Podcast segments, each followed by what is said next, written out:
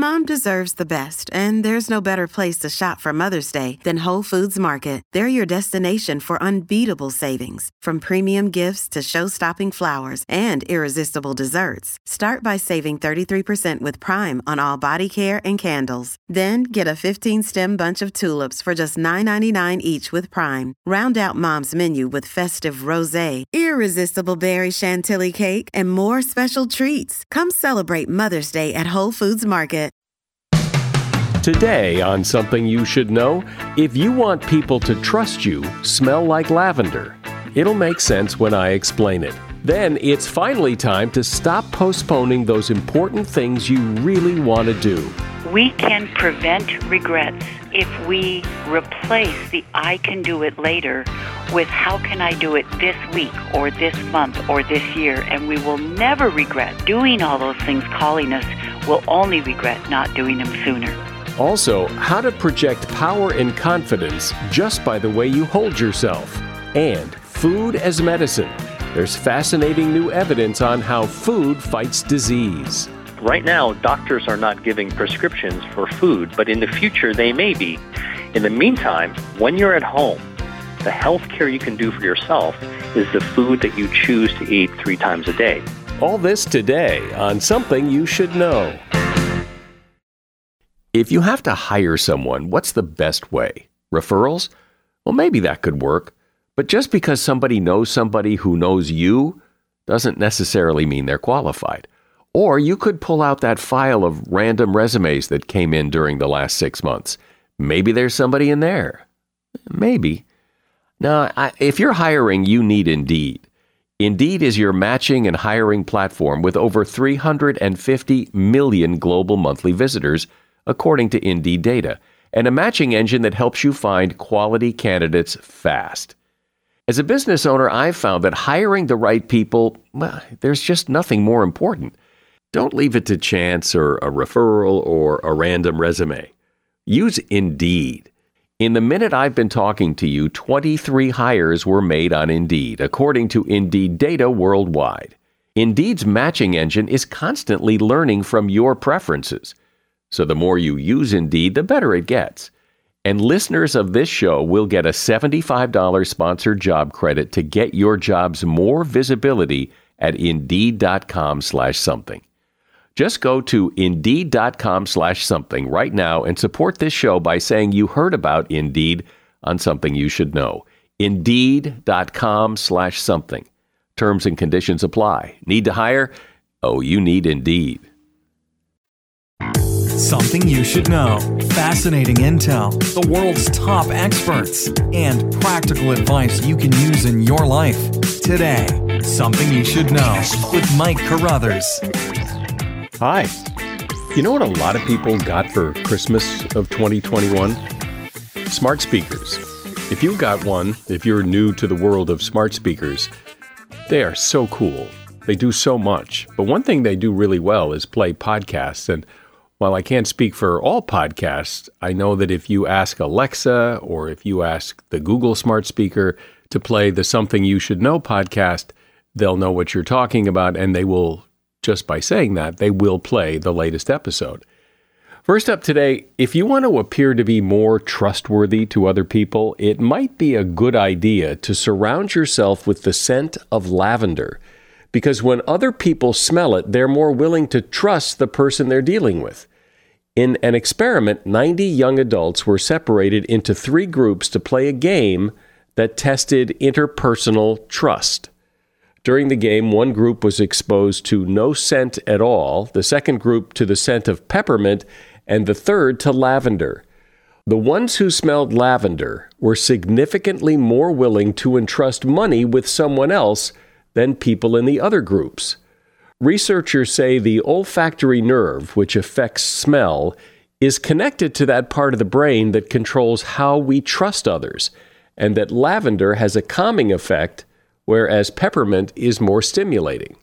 And that is something you should know. We all have things in life that we say we want to do trips we want to take, things we want to accomplish, people we want to spend time with, and somehow those things never get done.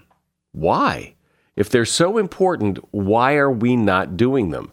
And then there are a lot of things taking up time in our life that we'd really rather not do. So why are we doing them? How do we fix this? That's the question I'm about to put to Sam Horn. Sam is a speaker and writer of several books, and her latest is called Someday is Not a Day in the Week. Hey, Sam, so this idea of doing what you want to do, doing the important things in life, and eliminating the things you don't want to do, doing that when you say it out loud, it just makes all the sense in the world. So why don't we do it? Why don't people just naturally stop doing what they don't like and do what they think is important? Yeah, oh boy. See, you, you know, this is about procrastination. And the Buddha said the thing is, we think we have time.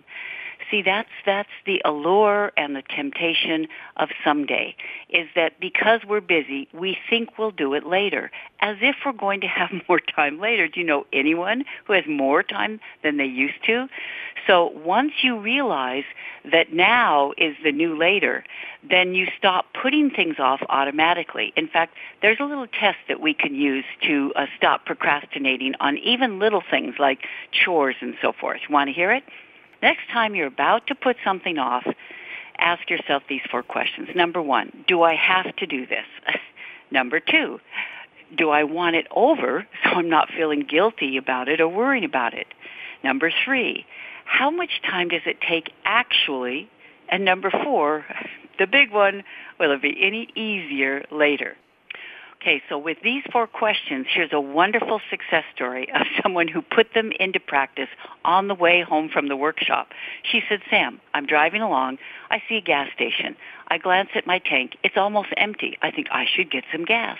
She said, well, guess what? I said, I'll get it tomorrow. And then I asked myself, wait a minute, do I have to get gas? Yeah, I'm the only one that drives this car. Do I want it over so I don't have to worry about running out on the freeway tomorrow morning? Yeah. How much time does it take to get gas? Five minutes. Will it be any easier tomorrow? No. She said, I pulled in, I got the gas. She said, I got home. I'm fixing dinner. I open the refrigerator. There's an out-of-date yogurt on the shelf. What do I think? I think, I'll throw it away later. I, I close the door, start walking away. Those little four questions popped up in my mind. Do I want to throw away that yogurt so it doesn't start smelling up the refrigerator? Will it be any easier later? It takes five seconds to throw away the yogurt. It really can help us overcome the automatic postponement of things for no good reason. Yeah. Well, who hasn't done that? And and I I've heard that advice too. That you know, if something's only going to take two minutes, why why put it on a list of things to do later? Just do it. Just get it over with. See, you know, Mike, what you're just bringing up is the burden of the hassle of the accumulated postponed task. Henry Miller said life for most of us is one long postponement. And you know what? It feels bad. We're carrying away this burden, and it is a path to regret.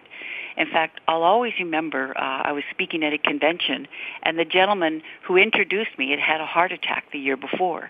Well, he had survived it, but he said that that what he couldn't stop thinking about on the way to the hospital, having the procedure and so forth, is all those things he, he had promised himself. You know, he and his wife had been talking about going to Hawaii for years and had always put it off because they were so busy. He said, you know, he had he had promised a family reunion, and but there was always reasons. You know, re, oh, is this kid has a graduation? Oh, this kid is in grad school, and then he realized that we can prevent regrets if we replace the I can do it later with how can I do it this week or this month or this year and we will never regret doing all those things calling us will only regret not doing them sooner. There does seem to be when I think about this some element of yeah, I want to do these things, but maybe I don't really deserve it. Maybe I'm being, you know, too good to myself and at the expense of others and and that's why I'll put it off till later when I figure I do deserve it. Mike, you've just pinpointed is that many people feel it's selfish to do something that puts the light on in their eyes. And a very interesting cause of this is coming out. Do you know that, that young people in their 30s and 20s are actually putting off marriage? And the reason is, is because many of them saw their parents sacrifice themselves for their kids. You know, the, the parents didn't have any interest. They were at every softball and soccer game, every dance recital, every piano recital. And they think, well, I'm not ready to sacrifice myself for my kids, so I'm not going to have them right now. So I'm, I'm asking everyone out there, is that do you believe that putting other people first is the right thing, the noble thing to do? Are you leaving yourself out of your own story? And where did you get that message? And it is a, is it a healthy message? Do we really want to model for other people that we, we never do what we want, that we always do what other people want? It is not selfish to do one thing a week that puts the light on in your eyes. It's smart. I'm not talking about doing it all the time. It's just that so many of the people I've met interviewing people around the country is that they are self-sacrificing themselves for others because they think it's the responsible, right thing to do, and what they're modeling is self-sacrifice, which comes with too big of a price. Well, that's an interesting take on, you know, why people are putting off marriage as if it's either or that if you get married and you have kids now you have to go to every softball game and you can't do anything for yourself. And there are plenty of people who manage to juggle both of those things and are quite happy. See i'm so glad you're bringing that up because i hope people imprint these five these five words.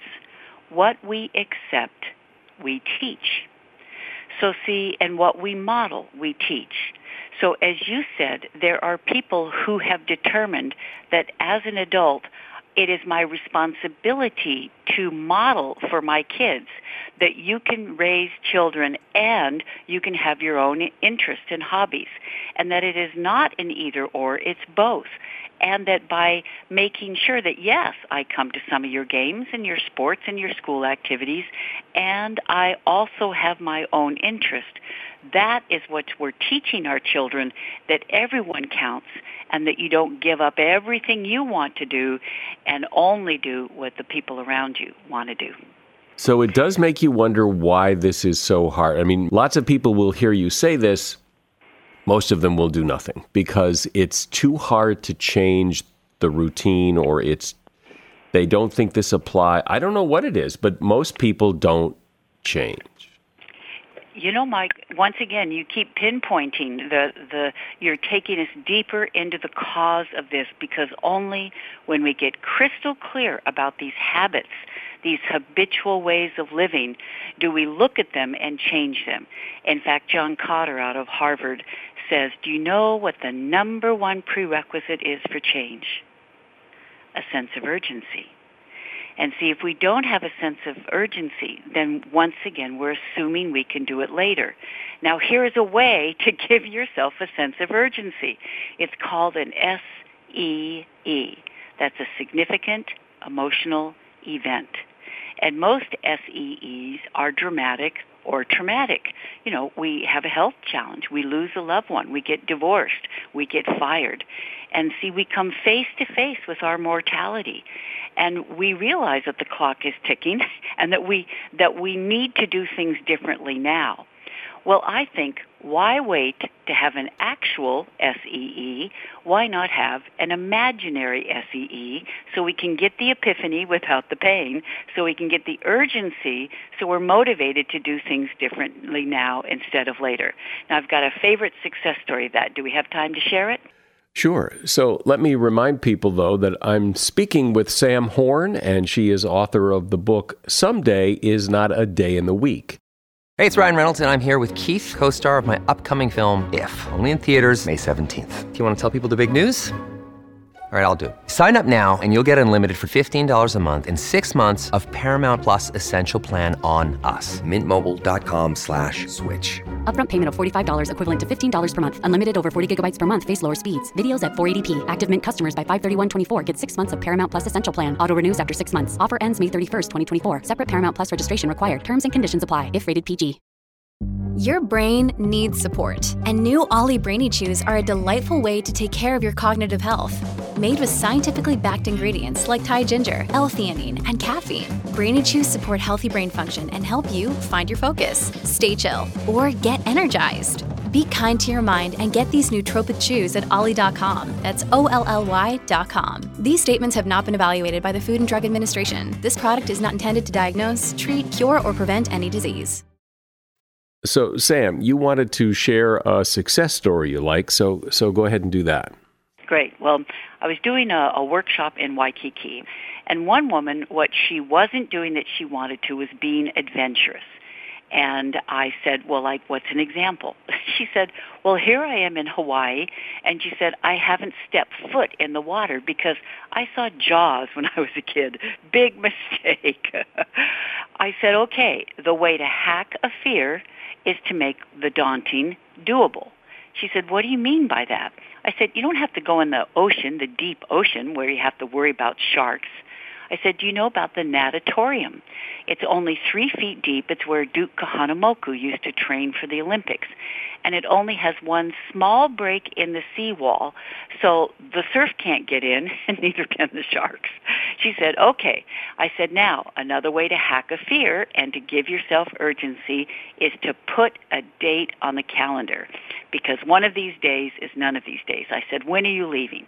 She said, two days from now. I said, tomorrow is the day.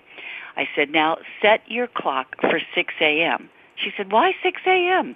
I said, because the sun is going to come up over Diamond Head at 6.30, and you want to be at water's edge, about to step into that natatorium water when the sun peaks up over Diamond Head. She said, why is that so important? I said, because experiences are more meaningful when they're metaphorical. I said, now there's one more way to hack a fear. I said, here's my card and my number. I said, promise me you will send me a picture of you doing this so we can celebrate it together. Guess what, Mike? Two days later, I get this smiling picture, Beverly, at water's edge. And so it goes to everything you're saying. If you want to hack a fear or this sense of complacency and give yourself a sense of urgency is make the daunting doable. So you don't have to go back to college and get your degree. Just make a phone call and sign up for one class. Is that make it meaningful and metaphorical. Maybe you can picture all of your your family there when you get when you finish that first class as proof that you can make your life more of what you want it to be now and not someday. You know, put a date on the calendar. You're going to call today before the you know, the end of business day. You're going to call that local community college and find out a class. And if you do those things, you get yourself out of inertia and see, when we're in inertia, nothing happens, right? Just set something in motion and you will have momentum and now you're on a roll. And it does take that change in thinking. You have to stop doing the someday I'll do this and instead uh, do it. Uh, aviation pioneer Chuck Yeager, who actually was the one who broke the first sound barrier, he said, at the moment of truth, there are either reasons or results. And I'm asking every single person listening to this, someday at the end of your life, you're going to look back and you're either going to have reasons, reasons why you didn't do things, reasons why you put things off, or you're going to have results. And you're going to have either regrets or results. And here's a quick example. Yesterday, I have this Someday journal, and um, the day's quote was from Stephen Covey. And he said, we are not a product of our circumstances. We are a product of our decisions. And I looked outside, and it was a beautiful day outside, and I asked myself, what am I doing inside? So I put on my shoes, and two minutes later, I was out the door and I'm walking along, I'm moving and I'm grooving, I'm infused with energy, I'm feeling so lucky to be alive. And one of the things you're talking about, Mike, is that if we stay with our habits, we're often staying sedentary, we're often staying inside, and inside is where the reasons reside get outside because when we decide to get outside, now we're feeling energized. Now we're seeing other people doing things. We are motivated by what they're modeling is that life starts outside. And you're thinking, Sam, it's still winter. There's still snow for some people. Even that is going to motivate us more than staying inside where the reasons reside. That is another way for us to get the energy and the motivation to do something different instead of just staying stuck, sedentary, sitting in our head, living with regrets. I wonder, though, and I've had this conversation with other people about the idea of people who say they want to do things, but maybe they don't really want to do things. Maybe they say they want to write the great American novel, but they never get to it. Maybe they say they want to take a trip around the world, but maybe they don't really. Maybe they just like saying it and believing it. We talk about dreams, and I really believe that we're never too old to have new dreams and that the key instead of just talking about it is to just take one step to try it we you know martin luther king said you don't have to see the whole staircase to take the first step so see, instead of thinking I'm going to write the great American novel, that's so daunting. You know, what if it's not any good? What if we're not a very good writer? Oh my gosh, it's going to take so long. So see, we talk ourselves out of even trying. Do what James Rollins did. You know, I had the privilege of helping to start and run the Maui Writers Conference for 17 years. And you may know James Rollins. Um, he's a New York Times bestseller. He has more than 18 New York Times bestseller. But that's not how he started. He was a veterinarian in Davis, California. And he came home on his 40th birthday and he was exhausted and he fixed himself a TV dinner. He sat down in front of the TV and he's flipping through channels. There's Tony Robbins and Tony Robbins says, "What's your dream?" He said, if you don't get up off the couch right now and do something to move it forward, it's never going to happen.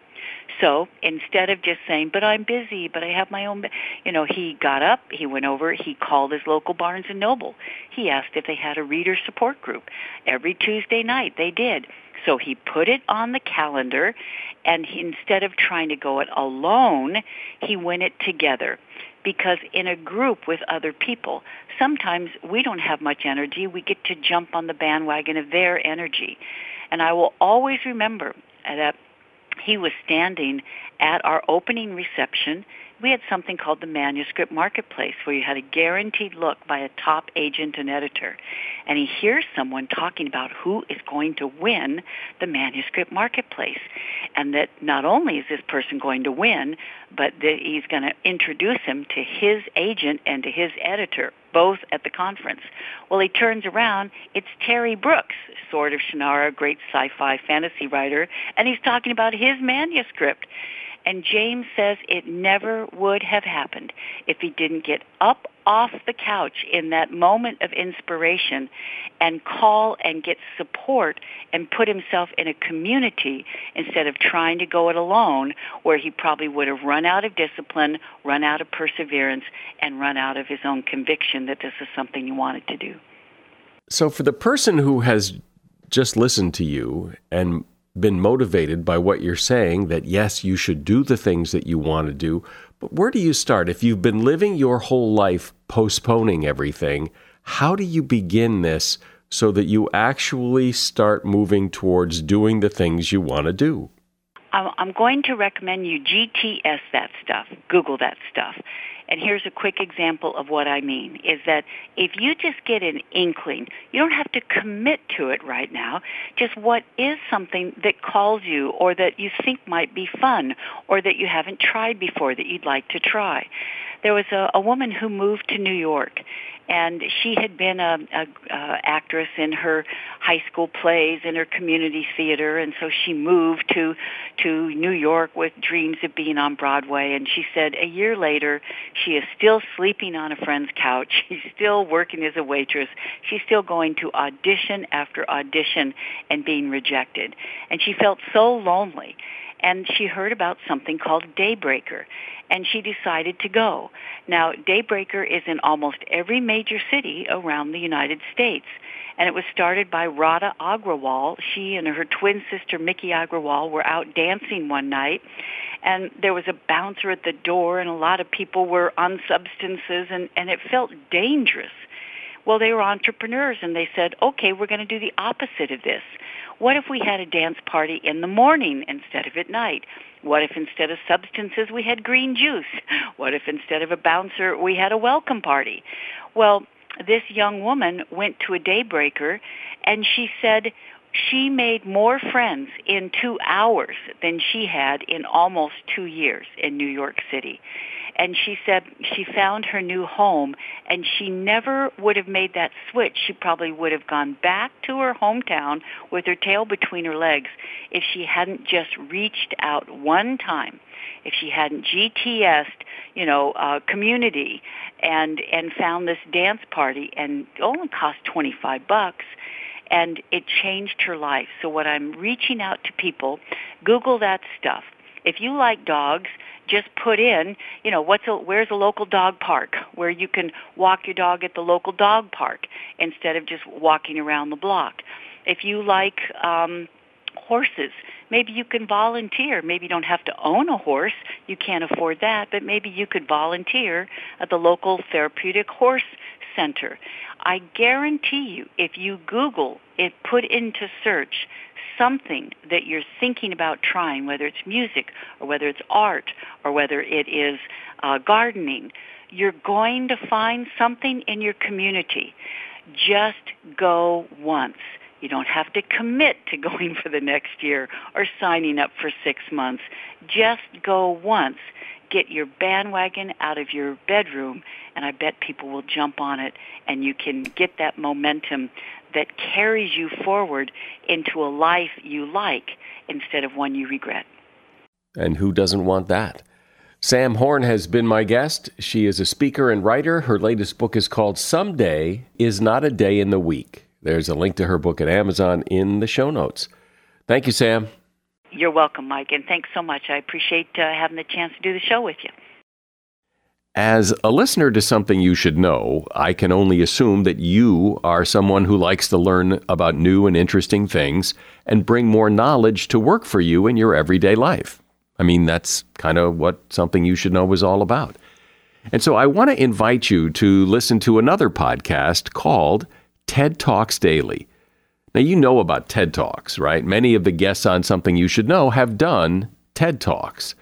Well, you see, TED Talks Daily is a podcast that brings you a new TED Talk every weekday in less than 15 minutes.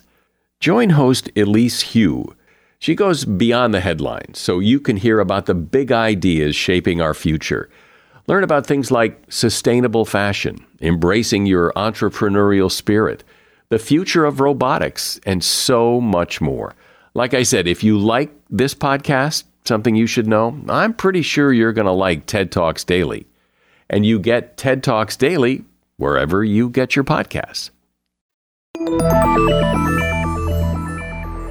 I think we all have a general sense of what it means to eat healthy, and that there are nutrients and things in food that keep us functioning and they keep our organs and cells working, and we're not really sure exactly how it works.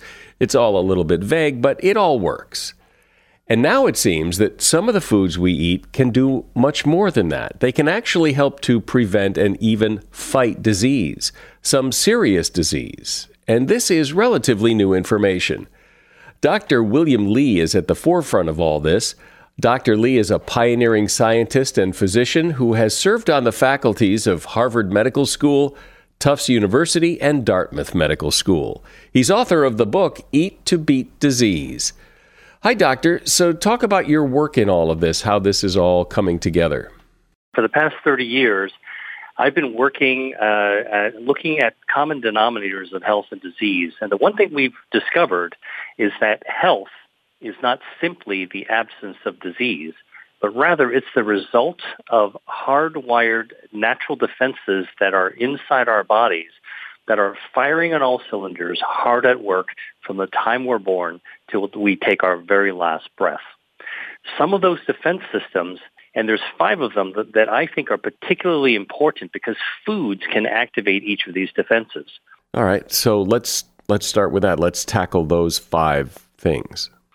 The first one is angiogenesis. That's how the body grows blood vessels. Our circulation, blood vessels bring oxygen and nutrients to every cell in the body, protects us against sickness. The second one is our regenerative system, our stem cells. We were taught when we were kids that salamanders and starfish regenerate, people don't. But that is now turned on its head because scientists have now discovered that we do regenerate from the inside out using our stem cells, and foods can activate that too. The next defense is our microbiome, our healthy gut bacteria, which um, is really filling our bodies. We've got 39 trillion bacteria within our bodies. So you could consider that we're infected but not sick. In fact, quite the opposite. These bacteria communicate with our organs and even our brains to help keep us healthy. Our DNA, which is much more than our genetic code, actually protects us against harms from the environment, whether it's ultraviolet radiation at the beach or fumes we might actually inhale at a filling station where we're putting uh, gas in our car. Um, and then our immune system is our final um, health defense system.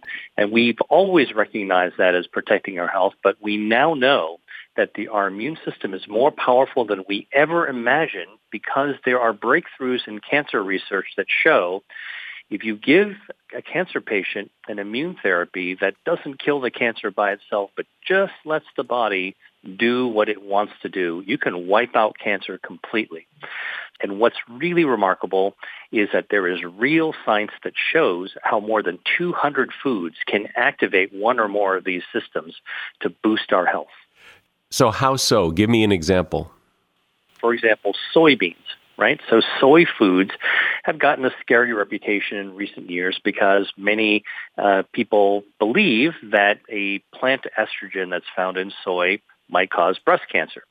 Well, we know that human estrogen can actually fuel breast cancers, some breast cancers, but it turns out that plant estrogens are nothing like human estrogens and in fact can counter them. So soy can actually be used to fight cancer, including breast cancer. What I read about in my book is a study of 5,000 women who already have breast cancer, and it was found that those women who ate more soy actually had better survival and less chance of having the cancer come back. And so how does the soy work? It actually cuts off the blood supply feeding cancers. So one example of how foods can help us right size our defenses to protect us is soybeans that actually cut off the blood supply so it remo- removes too many blood vessels that are feeding cancer. Another sort of uh, example of that is in fact tomatoes and you know people have now begun to question whether tomatoes are a good food or a bad food because they might or might not be related to the nightshade family. Well, look, tomatoes are an amazing source of vitamins and a naturally occurring chemical called lycopene. Lycopene is anti-angiogenic, meaning that it cuts off the blood supply to feeding cancers. And a study of almost 47,000 men showed that those who ate two to three servings of cooked tomatoes, that's tomato sauce per week, had a 30% reduction in their risk of developing prostate cancer. So here you have two of the biggest fears of men and women, where diet actually activates our health defenses. Okay, so here's the thing that always concerns me and I think confuses people into inaction because they don't know what to do with this information. So, does that mean that I can eat a bowl of spaghetti sauce once a month and I'm fine? Do I need to eat 16 bowls of it every day for the rest of my life? And is a little soy sauce okay? Or do I need to eat a plate of soybeans every day? So, so how does it, what's the prescription? Well, what you're talking about is exactly the confusion that exists out there in the public right now, which is that we've been so trained over the last decades on the latest superfood or the super diet and looking for that magic pill or magic bullet. And there are people writing diet books all the time that, you know, claim to cure a disease. And so precisely as you brought up, there is no magic food that you should be eating all the time. If you take a look at the 200 foods I put in my book and pick the ones that you love, and figure out how to incorporate those into your diet over the course of a week or even the course of a month. You're adding good things to your um, to your diet that actually support and activate your health defense systems. That's the new direction of where food as medicine is going. We're not talking about deprivation. We're not talking about subtraction or elimination. We're talking about adding to foods to our diet, starting with the foods that we already like. And so then what about the people who eat horribly and live to 150 years old and they've been, you know, smoke a pack of cigarettes and have a fifth of gin every day? I mean, there, there's there's always those outliers that seem to defy everything you're saying.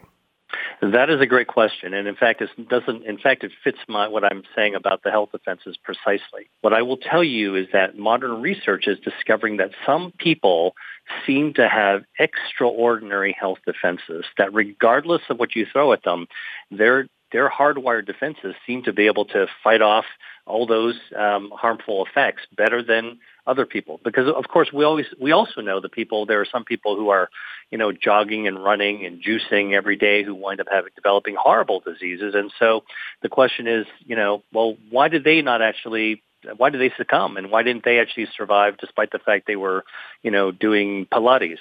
And the answer really is it's not about the food. It's about how our body responds to it. It's about our body's defenses. So some people have stronger defenses than others. And the goal is really to try to boost our defenses based on our knowledge. And so if your immune system's down, we should try to boost it. If your um, circulation can be improved. Now there are ways to actually improve our circulation. If you're at risk of cancer, for cancer, the science says that we can actually knowledgeably choose foods among many that we can add into our system that can actually tip the scales a bit more in our favor than against the favor of the disease. So again, no single prescription, no magic bullet, but really it's a, a lifestyle of choosing wisely if you are if the the theoretical person who's eating a quote healthy diet, lots of fruits and vegetables and nuts and lean meats and that, is that okay, or do do we need to drill down and get more granular than that? Broadly speaking, you know, I think the general wisdom is whole plant-based foods are uh, good for us, and that's true. But we're actually now beginning to understand what's in individual foods. What's in a strawberry? It's an acid called ellagic acid. Um, what's in uh, uh, coffee? It's called chlorogenic acid.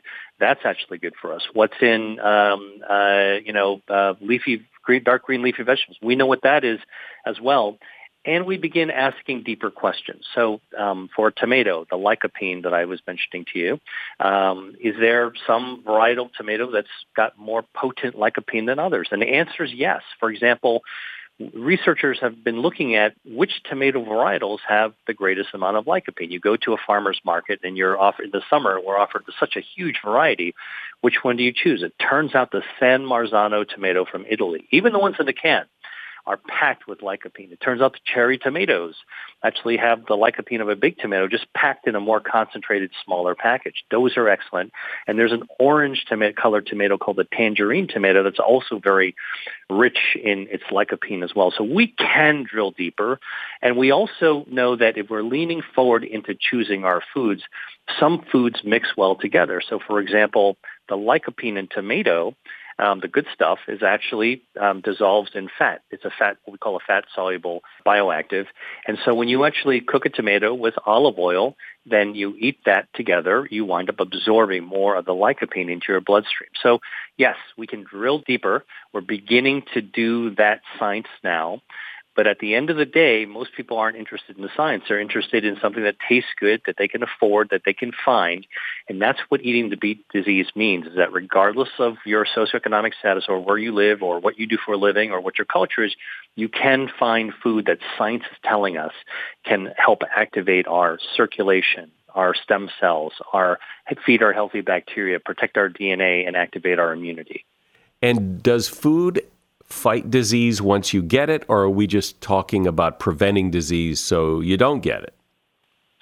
Right. So the schism between is it medicine or is it food? I would tell you um, that it's both.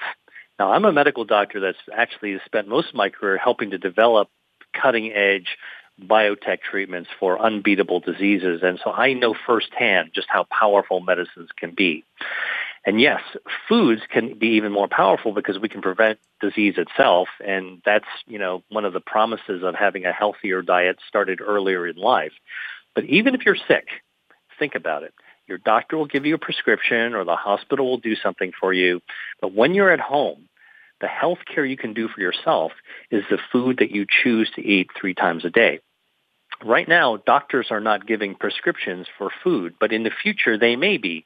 In the meantime, the what health care is actually what happens between visits to the doctor's office. That's what I can tell people is that that's the decision you can make yourself. And so if you're sick, besides the medicines you're getting, you can actually choose foods that activate those defenses. And nowhere is this more pressing, for example, that, I mean, every patient that I've ever seen who has cancer is always interested in what foods they should actually eat science is starting to provide some of those answers. And it's not definitive. There's a lot more work to be done. But I think that, you know, we're beginning to enter this era where food becomes a tool in the toolbox. And if you do this, how how potent is the food in the sense that if I d- identify that I need to eat soy more often, how much more often? And and if I stop do I lose all the benefits or does it linger or what is it, or is it change from food to food or what? All important questions uh, some of which are remaining ahead for researchers to answer. But the idea is to eat diversely among those foods that activate your health defenses. So it's again trying to get away from this idea that like pick one food and eat it all the time, but rather what are those foods activating? And if they're activating your immune system, can I choose among different foods that I like that will all activate the, our, my immune system?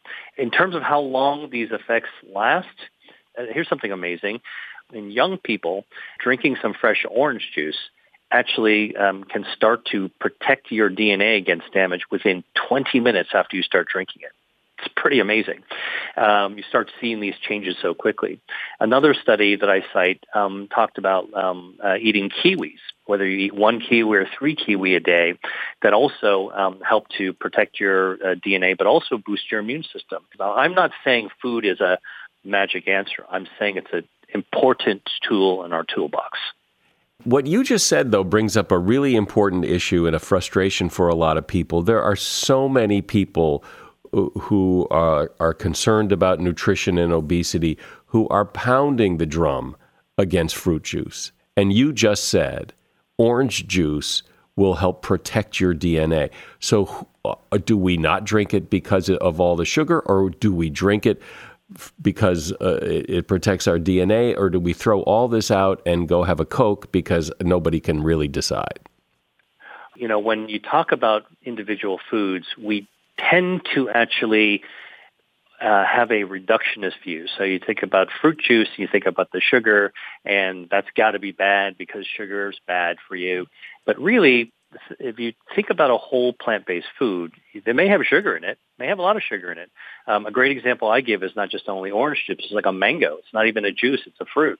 Um, a lot of people are afraid of the sugar in a mango, but in fact, what they don't realize is that along with that sugar in that mango, when you eat it, you actually have fiber, you have vitamins, you have bioactives. There's at least two bioactives that boost your immune system, um, can even target cancer stem cells, um, help feed your gut microbiome, and so by taking a larger picture view I think we um, start to see that although there may be some things that we want to have a little bit less of, on balance, there may be more components of the whole foods that we eat that can actually help support our defenses.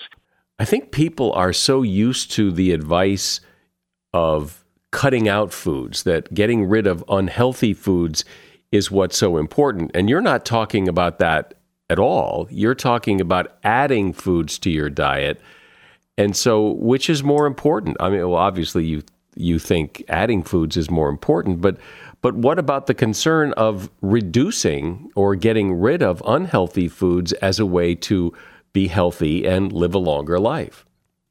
The idea that I try, I found most successful for people is that is not to tell them to cut things out, but to say, hey, you should add this. And if you make more good decisions over time than bad decisions, then there's less room for the bad foods that you're eating and more effects of the good foods um, that you're eating. And so it is a balance for sure. It's a net balance. When you look at all this food, is is there anything? Because it's never jelly donuts and French fries. It's always asparagus and broccoli. Is there any food that that like falls in the into the category of pleasurable that that actually is good for you? So you might be surprised, for example, that hard cheeses actually have been shown to reduce cancer risk. Why? Because some of the hard cheeses like Gouda, Emmentaler, Jarlsberg cheese, they're actually made with a bacteria starter that as a side effect of the bacteria kick out a special kind of vitamin called vitamin K2. This vitamin K2 actually cuts off the blood supply feeding cancers. It's anti-angiogenic. And so surprise, when you go to the EPIC study, looking at thousands of patients, you see that people who eat the equivalent of about two slices of hard cheeses, like you see in hotels in Europe, um, small amount of cheese, actually they have a lower risk of lung cancer. Um, some other surprises, for example, dark chocolate as if anybody needs another reason to love chocolate, uh, there's been a research study done at UCSF that actually studied in people with coronary disease. So they've got blockages in their heart blood vessels that if you actually give them dark chocolate that are packed with these flavonoids, these are the healthy bioactives, um, uh, uh, th- those bioactives that eating that chocolate can coax out their stem cells that help them to repair and regenerate their blood vessels and improve their blood flow. How much do you need to have? Well, in that study, it was having two cups of hot cocoa made with dark chocolate um, twice a day for 30 days. And so, again, these are not sort of generalizable. This is the data. Take a look at it and sort of make your own conclusions. But pretty convincing to me as a research scientist, as a doctor, that food does have an effect on our body. Well, this idea of food as medicine, I think, really appeals to people it would appeal more to people if jelly donuts really were a medicine. but nevertheless, I, I, think it's very exciting. Dr. William Li has been my guest. He is a scientist and physician who has served on the faculties of Harvard Medical School, Dartmouth Medical School, and Tufts University. And his book is called Eat to Beat Disease. You will find a link to his book at Amazon in the show notes. Dr. Li, thank you. My pleasure, Mike. Thank you for having me on. Have you ever seen someone walk into a room and immediately know that they're the one in charge? Well, there's a couple of reasons for that that are largely about body language erect posture, gestures made with palms facing down, and just generally open and expansive gestures. The brain is hardwired to equate power with the amount of space that people take up. Standing up straight with your shoulders back is a power position. It appears to maximize the amount of space you fill. Slouching, on the other hand, is the result of collapsing your form. It appears to take up less space and projects less power. Maintaining good posture commands respect and promotes engagement, whether you're a leader or not. And that is something you should know. If you are a fan of this podcast, but not yet a follower or subscriber to it, well, well, let's fix that right now because if you follow the podcast, then the episodes are delivered to you every time they're published rather than you having to remember to go get them. So, uh, on whatever platform you're listening, just find the follow or the subscribe button and click it. Remember, it's always free, and then you don't have to worry about it. I'm Mike Carruthers. Thanks for listening today to Something You Should Know. The Bigger Pockets portfolio of podcasts are worthy of your investment. We're having a real conversation as real real estate investors. New episodes available every day. It's important to buy where it makes money and not necessarily where you want to travel to. Bigger Pockets, On the Market, Rookie Real Estate, or Money Podcast. The purpose of flipping is to create more cash so then you can reinvest into other types of properties. The Bigger Pockets Podcast on YouTube or wherever you listen.